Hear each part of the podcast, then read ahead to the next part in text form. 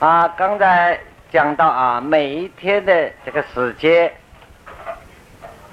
所以这个用十二个披挂做代表，一天十二个时辰，就现在二十四个钟头。它每一个时间，每一分秒，这个天地宇宙万物都在变。我们学易经的，学一个道理啊，懂得一个道理。宇宙天地万物都人事，没有不变的事。这是佛学叫无常。无常是讲它的原则不永恒，叫做无常不永恒常在。已经是讲它的法则是变，一切都在变化，没有不变的事，不可能有不变的。那么这个变呢？已经告诉我们，天地宇宙万物中人是渐变，渐渐的一层一个层次一个层次变了，没有突变的事。天地间没有突变的事。假设认为天地间有突变的事啊，那是很笨，突变不可能的。我们人为看不清楚，认为宇宙间有突变的事。因为他前因后果不了解，冒昧的感觉到是突变，实际上都是渐变而来。啊，宇宙天地万物必变，所以人是无理一切该在变动。因此，诸位假设说打坐的，说我现在有个正感很好，还叫做放光了，种地了，哎，等一下。会不放光不动地了，必然它要变去，变去不是坏了，又换一个现象，又换一个现象，所以懂了这个道理呢，你可以收到了，啊，说我现在很清静，哎，你等一下转过来算不等，很烦躁，哼，它是必变一个法则。那么这个原则了解了啊，我们每一分秒钟都在变。配合宇宙变的法则，所以道家告诉我们，把握这四个时辰，这个叫做四正，子午卯酉叫四正，四个正时间，就是说半夜、中午、早晨、晚上，等于画一个十字架，这个四个正，其他的叫四余，四个角。就是八角八卦了啊！这个四正时啊，又用处不同。子午秋秋天，什么叫秋天呢？秋就是把东西抽掉，把它减少；天就是增加，把它加上去。啊，什么子午秋天。卯酉这两个时辰，沐浴沐浴晓得洗澡，洗个澡。讲到这里，我又要插进来个故事。我们当年在大陆年轻时候，仿到给武侠小说啊，啊，给这些神仙小说看迷了。我们小的时候，很多小同学常常听到离家出走，不像现在出走啊，乱搞，干什么上山找神仙修道去了，哈，很严重，找也找不回来，啊，都是小说看坏了。这个我还碰到一个人。啊，两个人，这个这亲身整理下作为报告讲，插进来，虽然耽误了时间，给大家做一个经验参考。在湖南有一个学道家的，一天先洗四次澡，那真是洗澡。以前我们家庭的卫生设备不像现在，每次洗澡要热水，好麻烦。好在他家里有钱，他找人给晚上一定洗澡。温水泡了个把钟头啊，泡得很舒服。他在收到干什么？哎，猫有沐浴啊，啊，子午秋天啊，那真的干，这还是正常的。可这个人呢，当年我们还年轻，他是六七十岁，哎，那就是望子是三十多岁的人，一个男的，很漂亮啊，气象也很光润。后来我想想，那么洗澡洗出来，当然擦得很干净了，哈，是很好看。那他就是用这个功夫，对与不对，那也是把展示子午秋天没有沐浴的走到外表去。还有我在峨眉山上的时候闭关的时候啊，来了一个道家，这个修道的人，后来啊这个庙子跟张家师了吵架，吵得很厉害，张家是出家人，那个法师。吵吵了，这个法师告诉我，他说：“你看这个人是胡闹。这个峨眉山有些庙子一年到头是靠这个水呀，下雨接起来，靠雪融化了一个大池子啊。那有些庙子不是全体啊，没有水的来源。就这个池子，比如说有我们这个房子两倍那么大，很深，聚藏了一半年的水，雪水。”等到下半年再下雪的时候，到明年春天再融化，用半年。可这位老兄收到的，他收到要说每一天猫有沐浴，猫有早上跟晚上洗澡，怎么洗法呢？怪了，先跳到厕所里洗澡。厕所啊，哎，大陆上当年厕所也是大坑了，大便小便都在里头，他要跳江洗澡。不晓得嘴巴露不露出来，我就不知道。啊，洗完了以后啊，再跳到这个清水池里洗澡，把它清干，一天要两次。那么这个他到峨眉山去，又就是到峨眉山，所谓峨眉山讲佛家是普贤菩萨的道场啊，五台山的文殊菩萨的道场，佛教圣地。讲道家呢，峨眉山的资格更老了。广成子得到的地方，广成子是我们老祖宗皇帝的老师，皇帝之师啊，所以《封神榜》上描写他打翻天印的，他手里有个法宝一颗印，一打出来天也翻了，地也翻了，那宇宙就转了一个样子。你看他本事之大，是我们算是广成子的道场。那么他跑到这，当然要收到了。他要跑到跳进厕所去，可和尚们一看到那么大的厕所，跳进去人会淹死的，就拼命拉住。他就跟和尚讲：“我要收到，你放任我做功夫，而且跳完了要跳到你水池的，不行了，这大家吃半年的，怎么给你在厕所里跳进洗澡啊？吵得一塌糊涂。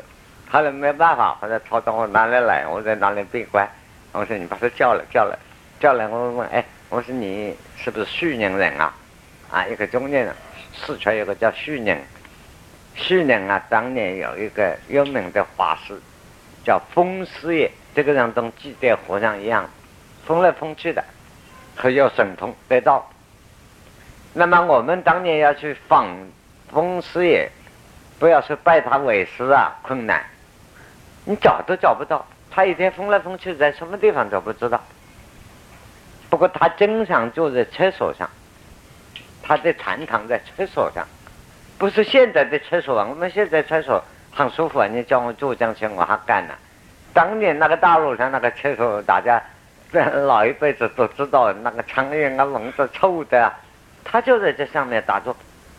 你要拜他做徒弟啊，总比在厕所上跪三天三夜，不怕臭，不怕脏。哎，可是本人我呢就做到。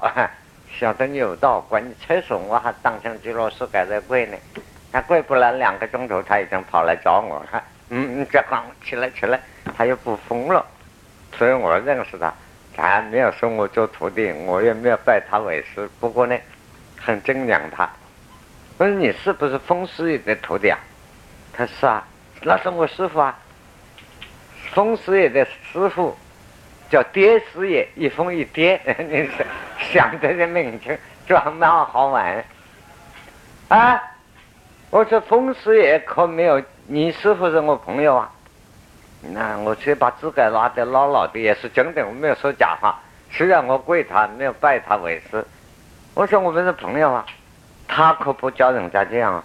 风师爷自己坐在厕所上，他教的，据我所了解，正路子。佛法是正路的佛法，他装这个样子，他怕自己有道啊，别人找他皈依他拜徒弟啊，多得很，他讨厌，烦得很，他就大便啊搞得一身脏的，所以你大家爱干净的就不找他了，嗯，他这样，我说你不要冒充。我问你为什么？我说跳到厕所来洗澡啊？那是庄子的道啊。我说庄子这么说，哎哎哎，他也讲不出来。我说我告诉你，庄子有一句话，道在屎逆。庄子说道啊，在小便大便里头。所以他搞错了，因为真的厕所里有小便有大便，他以为道在这个里头。后来我跟他讲了半天，我说，而且这个地方不行啊，包括我在内要吃这个池子的水啊。啊，后来总是把他说服了，啊，劝了他不要搞这一套。你还讲到毛有沐浴啊，我亲身经历，要写小说啊，把它加上加盐加去啊，很好两篇小说啊，这个世界的人物很多了。有很多有趣的故事啊！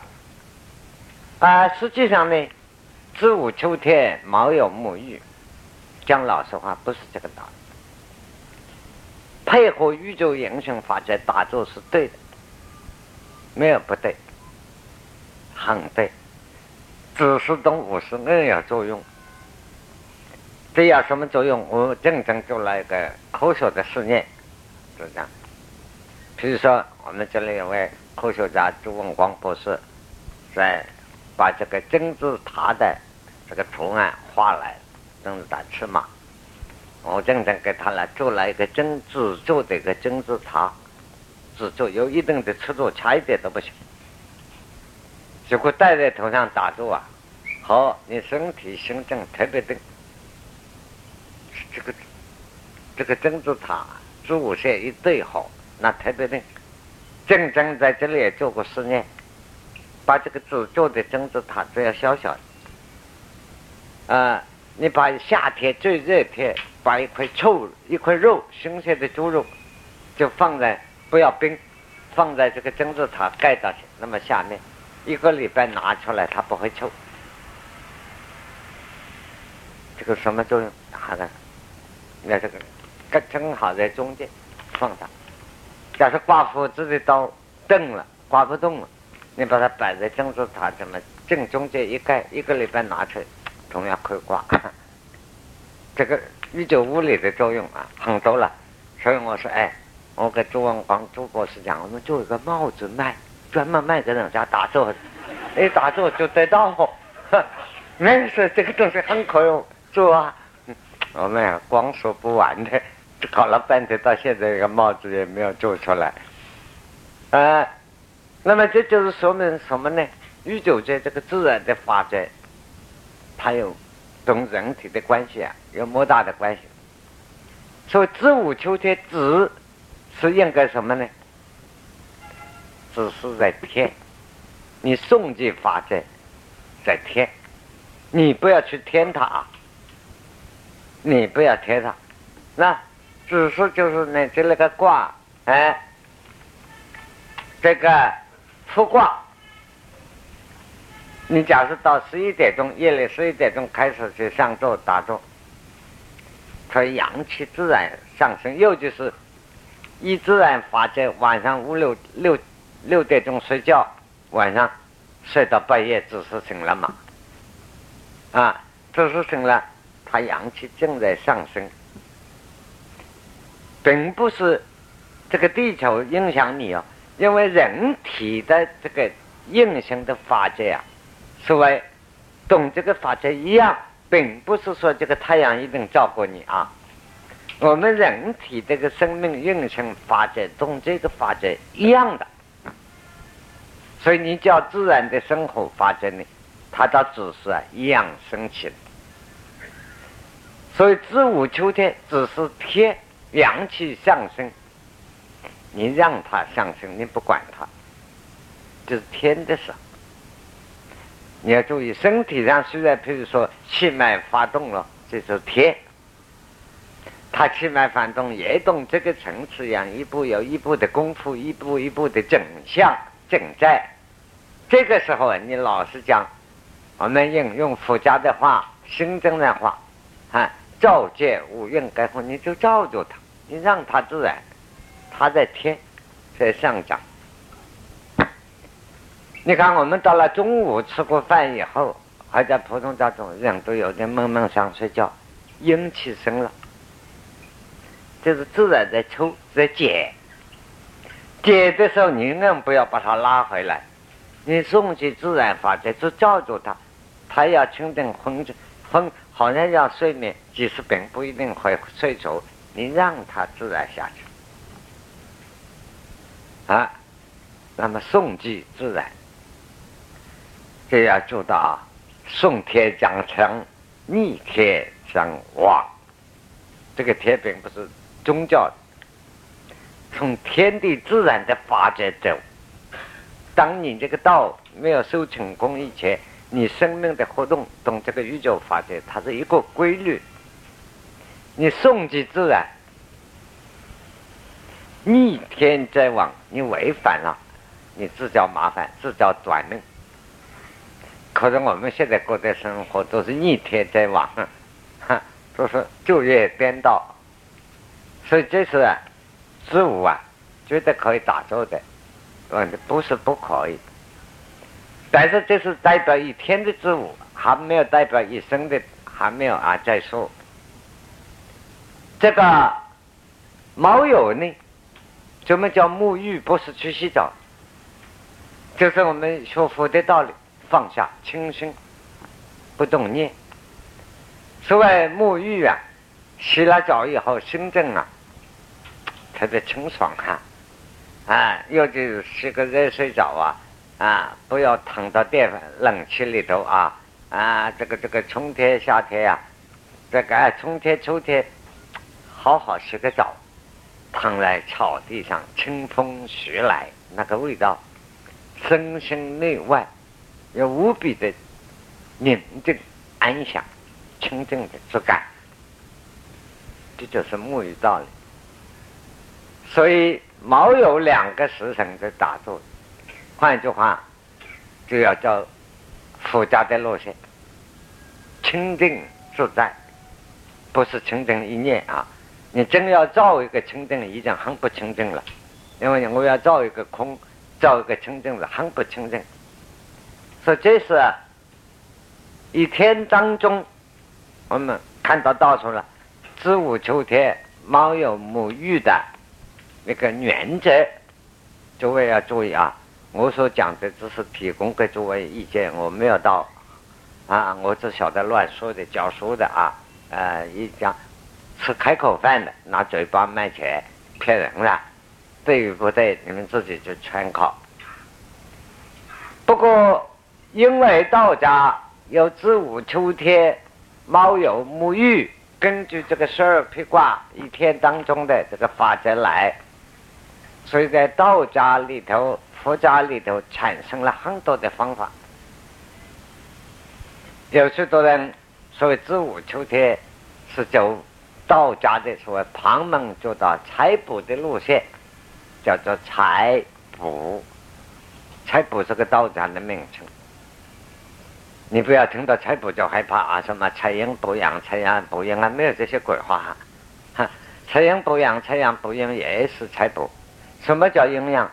采补就很多了。道家方，有些人第一种的采补道家方法，采日月的精华，采日月精华。哎，你们差不多那个领域上，你记得帮忙查，差不多要晓得查。不要等他用到那里跑出来，两个人改啊！这个采日月的精华啊，补天地的精神，并不是邪法门啊，在方法里头还是个很好的方法。老实讲，我们在座也有几位学美中的在不在？我有几位同学。啊，他们很想问我，那个美中的不死之法，老是讲美中不死之法啊，刘兄在他们在吗？那那个不死之法的原理啊，就是道家这个财帛大财帛，采日月精华。那么去采日月精华的修炼方法呢，就很多了，这个里头又产生很多细。那就很难，也很难。是这个修修道这条路很痛苦，又叫回自然。你看到很悠哉悠哉，很痛苦。采太阳的精华，采月亮的精华，每一个月只有初一、初二、初三到初五以前，再好初一、初二、初三，因为初四、初五就差一点，勉强可以用，过了五天就不能用。万一碰到一个月初五到初一到初五都下雨，完了这个月，哼，就不行了。啊，才是的精华，才月的精华呢，月亮的精华呢，啊，只有每一个月十四、十五、十六三天，啊，乃至十七、十八已经不能用了月亮，虽然还在以后之间不能用，在直到直到十六为止。那么。我们晓得吃月亮的精华也很难了，所以中国许多小说上写哪些妖怪狐仙修道是专门吸收日月精华的。但是人生几劫月当头啊，一人一个人活一辈子，几次看到月亮在头顶上？一年只有十二次，有半年天冷你不敢出来看月亮看。天气暖的时候出来看了，碰到下雨，或者月亮给云盖去了，所以吃月亮精华也很难。起飞到非常高的山上，避开云层雾气。在尼兰，我又碰到一个故事，这个朋友前年死了，他尼兰人啊，有凭有据，不是我捏造的啊。现在他死了，我再给大家报告，他没有死，我也不肯讲。当我三十四年还住在基隆的，三十二年来了一个本省的中年人，另外一个本省的人来介绍你来了。一进门一看到我，他就跪下了。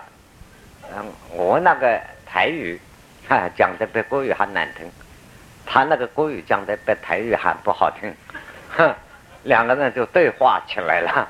我用台语给他讲，他用国语给我那个讲。哼嘿，我说，别晒了，别晒了哈，不可以拜了。他就拼命拜啊，师傅啊，师傅啊，叫起来了哈。哎，我说这这怎么一回事啊？我又不收徒弟，我说什么师傅施工的？他搞了半天，他就是你，办成了，就是你。这我还以为我欠了他什么犯了罪了，就是我给他找到了，还不是。他专门练太阳，才。是来太阳讲，后来讲了半天，我说你怎么找我？他说关公叫我来找你。他怎么关公叫你越说越神了？他说我告诉我收到，我要找师傅。我当年的师傅啊，是大陆上的人。他年轻的时候，是大陆上一个师傅来，还传给他医针，传给他很多。他结果给日本人抓去坐牢，在这里做事，所以他对日本人很恨。我这个师傅啊，叫做什么？外省人啊，他把以前的书传给我，最后他把师傅传给他书都交了给我，还有朱有库画符啊，都交给我了啊。他，那么他说我啊，师傅来做老师了，他送老送了三十年牢饭，都是我送的。啊，我说你这个人那么好啊，啊，他是这个，但是死了以后啊，师傅管我说我打坐，我就不晓得功法了。师傅跟我提过啊，对着太阳啊，他我每天早上看太阳，看太阳，那么看到看到啊，这个这个师傅用功当中正化变化很多了。他问谁呢？他就靠关公，问关公，问关公怎么跟你讲呢？做梦啊？他不是，我靠把杯啊啊，就在关公前面一跪，这个功夫可不可以用啊？就两个墓墓碑啊，打下去一样样啊。关公答应了，他就收；关公不答应，他就不收。这样，他我结果啊，看太阳看的哈，他真可怕。他看了几年以后，他我看这个这个这个什么东西都看得见，但是啊，我变成什么样子？眼珠子这个眼窝这个瞳孔啊，向里面，这个眼窝啊两层凸出来了。外面这一层黑的向外面，这样鼓出来，像个青蛙一样，洞孔又向里面。家里人吓死了，朋友吓死了，我自己也吓死了。可是我说那个时候你看不看得见东西？东西一样看见，可眼睛变成那么怪了。不是烟雾啊，这个黑的呀，黑的里头还有个小管嘛，吐进去，这个烟雾一层吐出来，哎，变成这样一个怪东西。我说你怎么办？我把背呀，又去问关公啊，把都背，还练不练下去啊？关公叫他练下去，不要太呀，退了信心。他我就相信关公了啊！再看，看了以后，他又恢复了。恢复这几年啊，没有什么进步，我就叫关公，你就要托个梦给我啊，快叫什么？再不然给我指引一个师傅啊！啊，他说三个月以前，关公先生跟我讲做梦，他说你的师傅在哪一边？他就在过了这个山头，两个山头，他说一看。那个师傅穿一个长袍站在那里，就是你。这一下我总算找到了。啊，说你瞎扯，没有这回事了。那个梦怎么靠得住啊？关公跟我，我又没有送关公的红包，他怎么找你来找我啊？这个这个人啊，这个故事讲完了啊。那么他这个倒是很有信心。后来我劝他，你不要搞这一套啊。后来最后叫他念佛。那么，这说明修炼这个拆日月真法是有的，这也是财宝，是拆天地宇宙之前，还有这个拆日月精华的财宝啊。所以像第一次提到过道家的丹法，属于天元丹的丹法，天元丹，在佛家密宗的手法呢，哎。东方有师傅的，哎，真正的灌顶，可以使你长寿。长寿法是你不死，长寿法在密宗是一种修法，不死法也是另外一种修法。但是修密宗的长寿法一定跟不死法是配起来修的，而且密宗的长寿法、不死法一定跟往生破瓦法是配起来修的。这这一生在这里修不成功，就往生到阿弥陀佛那里去留学啊！但是必须要修成功。可是，在这个中间呢，有一个方法，道家的手法有保存，密宗的手法没有了。我们现在你们在座大概很多学过密宗，叫破瓦法，破瓦是藏文，破瓦法就是往生法。头顶上可以插草，开个洞，死了就可以往生西方去。保险，插了草就是买了保险票，啊，这个叫破瓦法。但是修这个法破瓦法，还有个藏文叫破瓦群聚法，破瓦群聚。据当年龚家和夫龚家师傅跟我讲，我们两个问过我的师傅。啊。藏名里头这个法有没有？才有，我叫什么破瓦成句，啊，师傅传给我，没有掉藏的这个法。哎，我说那师傅，我告诉你，说你怎么晓得？我说中国道家有，好啊，你跟我讲。所以后来我也向他讲过了这个，这个道家叫什么？多色法，多色，就说这一生肉身修道没有成功。来生再投胎再来别人生能不能有没有把握？没有把握。那么中国的道家修到某一个阶段就不修这个了，就晓得这一生没有希望，这个肉体靠这个肉体修不成功了，靠这个房子，赶快修离行法，离开这个身体，另外把这个肉体快点丢掉。啊，那么即使这个法门啊，后来我才知道，从佛家里头出来，佛说白骨观的秘法里头出来也有，不过佛说的都很隐晦。那么理想说完了以后啊，就变成阴神了。这个人这这这一生可以离开肉体啊，那个灵魂自己可以做主。什么叫多水啊？违章建筑。称赞人家的，多少都是称赞。要观察了，观察某一个小孩，他天生下来，或者刚刚出娘胎只有个把月，他一定会死掉的。绝不能妨碍人家。那罪犯天条，不可以抢婴儿的房子住了，不可以抢他的肉体。他命中注定这个婴儿刚刚死，那才好。他的灵魂刚刚出去进去，这叫多事。这已经犯罪的，这道家很犯罪哦。这什么罪犯天条，要很大的功德，不然是不行的。所以我们要懂一个道理：佛家跟道家一样，绝不重自杀，也绝不重随便投生。什么？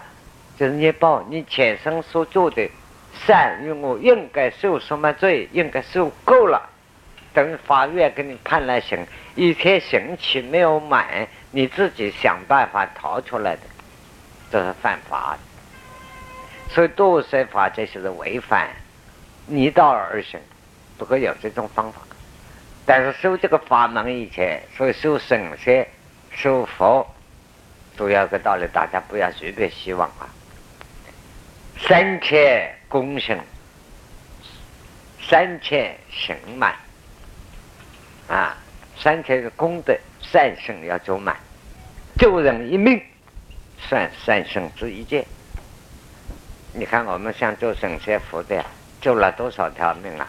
大概别人已经救过我们很多次了，欠的都是账。设下成先佛之难，这还是基本的嘞，啊！所以我们要修复打坐，这个讲到要采补这个道理啊。刚才还没有说明，连到引申下去。那这篇文章刚刚插进来，没有做完啊。所以这个，那么这个多水这种方法呢，哎。也属于财帛的旁支啊，这个也属于偏远丹的一个很小的流派，但是采炼日月的精华，那么有些道家的理论引用了庄子的文章，庄子说什么与天地精神。相往来，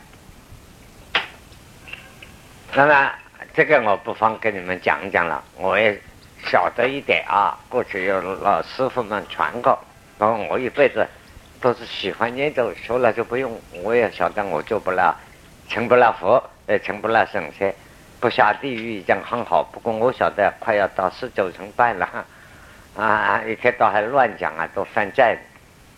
那么他真正的。才日月的精华很不容易哦，必须很有定力，不是对着太阳月亮看的啊。所以那个宁兰那个朋友啊，他眼睛搞成这样，后来我就笑了。我说你呀，没有经过老师，怎么看了这些是乱来？他对着太阳月亮看错了，是看太阳月亮的边上，或者看上，就是一个圈圈，或者看上，或者。还要看左，还要看右，而且不是吸这个太阳月亮，怎么跟你吸得来呢？不可能。借用太阳月亮在宇宙间的放射的功能，你自己的气给它来配合。那么这个气是什么气呢？开始的气出的是呼吸，这个不是气，真的气是意啊，所谓意气。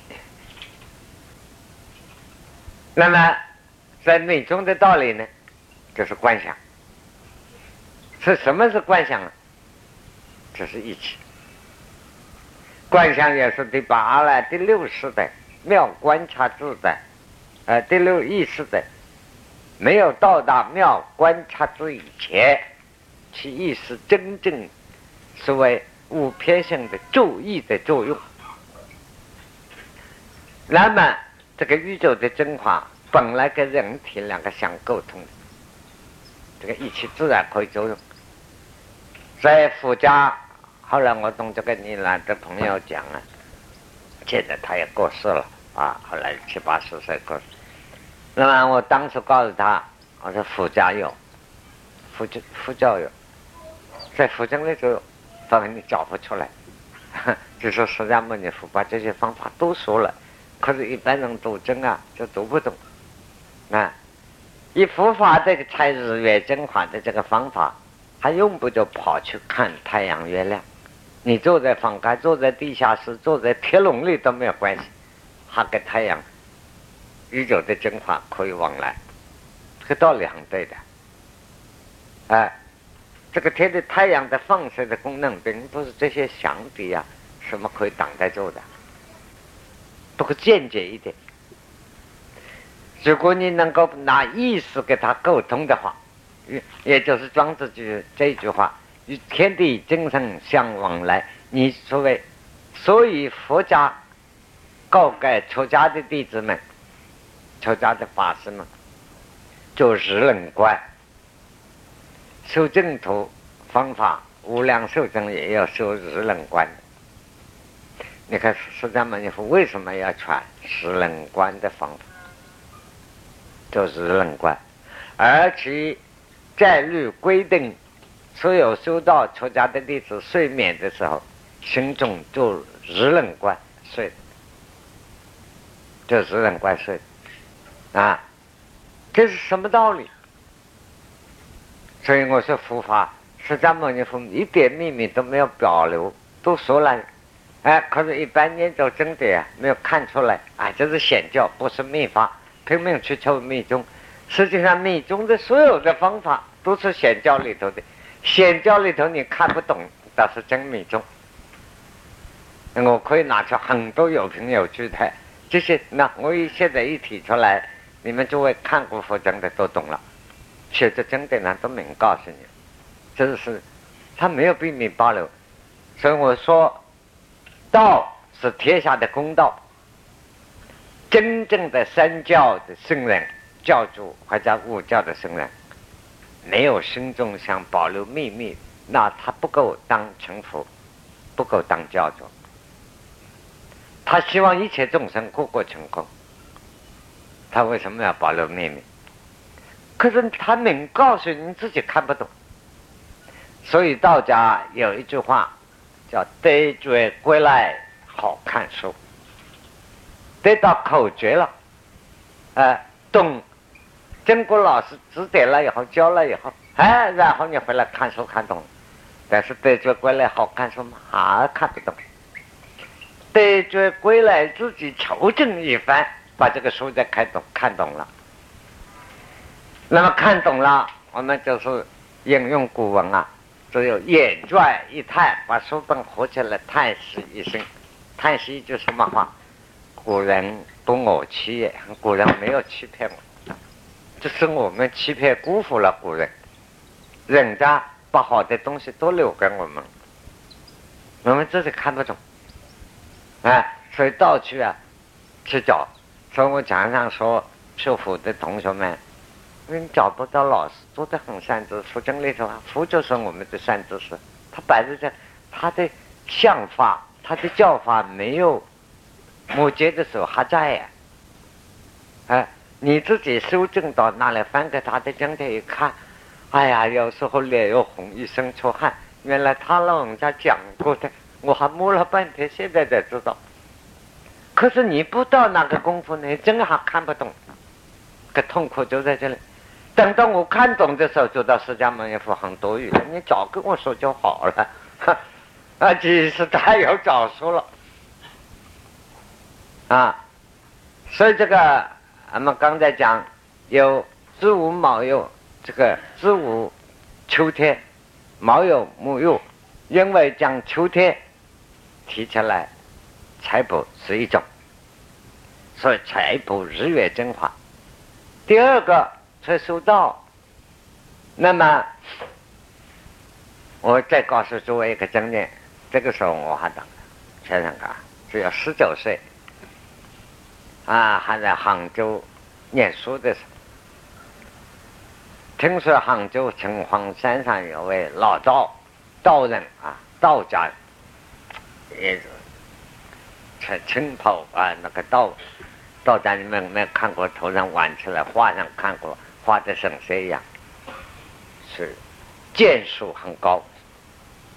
我那个时候啊，神仙也不想当，也不知道，福也不想请，只想当剑仙。两手一指，白光一道，飞空万里，哈，就很舒服了。啊，所以到处收传的。哎，听说这个老道啊，是个剑术很高，开始剑仙吧。小孩子啊，特别迷信的，念成了，想想办法去看了。而这个老道呢，是清朝的皇室出家的，到城隍庙那个叫什么道观呢？你们诸位杭州朋友应该还记得呀，很大一个道道家的丛林，那他是方丈。见他可不容易了，哈！我上跑了八套，影子都看不见，啊！后来总算找到一个法师，富家的出家人，他跟我来一路，他跟他有交情，最后一次见到，那可不容易啊！在他方丈时哦，找了八九次都见不到，这一次见到了以后很公正啊，然后看他出来那个风度。可惜我不会画，当年也没有照相机？白的袜子是白袜云鞋，那个唱戏的那个高高海盗什么去的，完全是古派啊。黑的前面是有个蝇头，走出了那个大树，那么一走，哦，那个样子出来，一阵马，我自己觉得都醉了，这就是神仙了啊！那真好看，哎，风采真好看。气象万千呀，哈，然后一坐，很开心。为什么一定要找我啊？啊，我说刚才两个膝盖头就发软了，就跪下了，求道啊。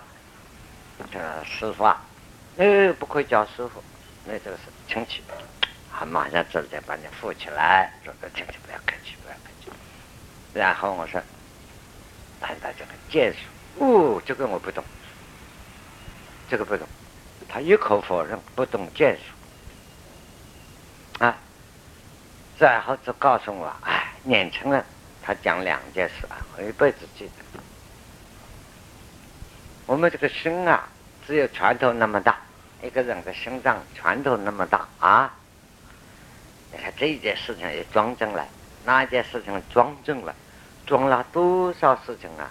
心脏心，他当年不讲心脏了，心。只有拳头那么大，多少事情都装进去。拳头那么大的东西装不下来呀，会爆炸了的。哎，当年还不讲爆炸，爆炸是生命称啊。嗯，医生会会崩开了的。所以告诉你啊，年轻人，什么剑术啊都不要装正，什么事情这里一个丢出去，什么都丢出去。永远丢出去，你一辈子受用无穷哦。哎，当时听了，这个身子要传承，万事庄正了，不报价了，所以什么事情到这丢出去，丢出去，其实这个就就到，不叫了，心里不装饰，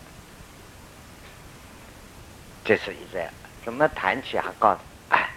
不要什么，我也没有到。他说这些没有到，也不懂剑术。后来就告诉我，你这个我们小少年的时候坐在那里，这个神气啊，练武功很有英雄，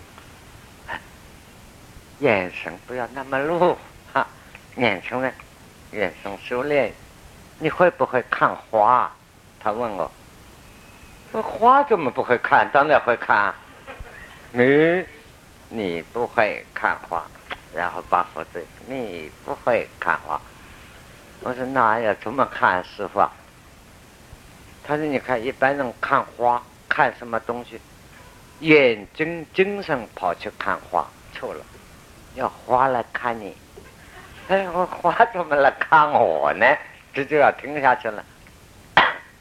看你看春天倒是花好，一路看花，眼神啊。眼睛照相机一样，一路照过去，把花的那个生气勃勃的精神吸到神里头来，到心里头来。那个时候他不讲脑，把花草山水天地这个精神用眼光把它吸进来，不是拿我们的经上去看花，不是这样，要把他的精神吸回来。这我这两，哎，这个这个，所以我跑了几套，见不到这个代价现在，我都很感谢他。这两段话就应用无穷了这一辈子，但是它都是合理的，也就是道家的方法，修炼精神的方法，啊，也是与天地精神相往来。你看他没有方法教你，就是这个原理。那么那个时候听了很佩服这种话了，可是不觉得是方法。我们同你们一样，师傅，你总是要传我个秘诀嘛，或者在耳朵边上骂你一顿，嘿，这是宝贝，就当成秘诀了。他没有这样表演啊，这不行。又两个膝盖头啊，又去跪倒啊，师傅啊，哎，去了去了，念债，好了，给我们别的没有办法了，不肯走，赖倒。然后他旁边那个道童啊，跟富家的沙弥小和尚，就来催了好几次，是真的假的有事我不知道，反正我不放他正是真的，啊，你进去我就更正确，啊，再不然我准备跪在门外，跪三天三夜我要跪。他以后跟我别的没有办法，他你把你打的剑打给我看看，他马上叫那个道童去把剑拿来。哎呀，估计他会接受。哈哈，那个小老小老道就跑进去，把一个宝剑就拿出来，那，然后你打一套剑我看看，啊，然后我就老师不客气啊，把我平生所学的本事都使出来了。他看了直笑，这些都是花拳绣腿，啊，他不好意思想跑江湖卖膏药还可以。他们话是年轻人啊，不要搞这些啦，时代用不着啦。现在你接触再高一颗子弹就没有了。他我告诉你，练剑好不容易啊。他练这种，他忍站好，他还是坐在那里不肯起来讲。要忍站好，很正，把剑呢一只手，这一只手啊叉腰，这一只手拿个剑。要真的见了，不是木头做片的不行，要真还要贴的很有分量。你说怎么看？就是手腕那么用力，手腕的力气到了剑尖上，他晚上再放个黑夜点一个香头，这个每一剑下去不动，就那么站一剑下去，那个香头啊，香啊，点的香分两半，可两头都有火光，中间劈开。可以了，第一步，第二步，黄豆抓一把在手里，豆一颗剑不动，一劈就对开，一劈对开，然后绿豆，绿豆比黄豆还少，都劈得开了，你再来，我告诉你，教的都是真的，这一下我也不想再跪了。也不想再来了，没有这个时间，永远练不到，啊，啊，啊，对不起啊，我把这些故事啊给诸位提出来报告，说明这个修炼的这些法子，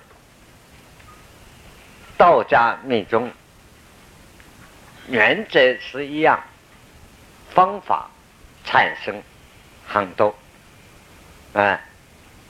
但是基本原则一样，所以参动器必须要把这一个第一步先把这一个图案的放置于一年，放置于一天，放置于身体上，放置于心理上，这个法则统统把握住了。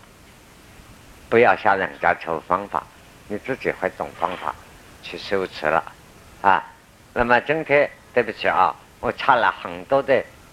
这个这个小说一样的故事啊，引申说明这个理由耽误了很多时间，但是啊，我这个插进来的说的故事笑话不是乱说的，啊，都配合这个中间有一个道理，啊，我们今天时间到了，只好再下一个。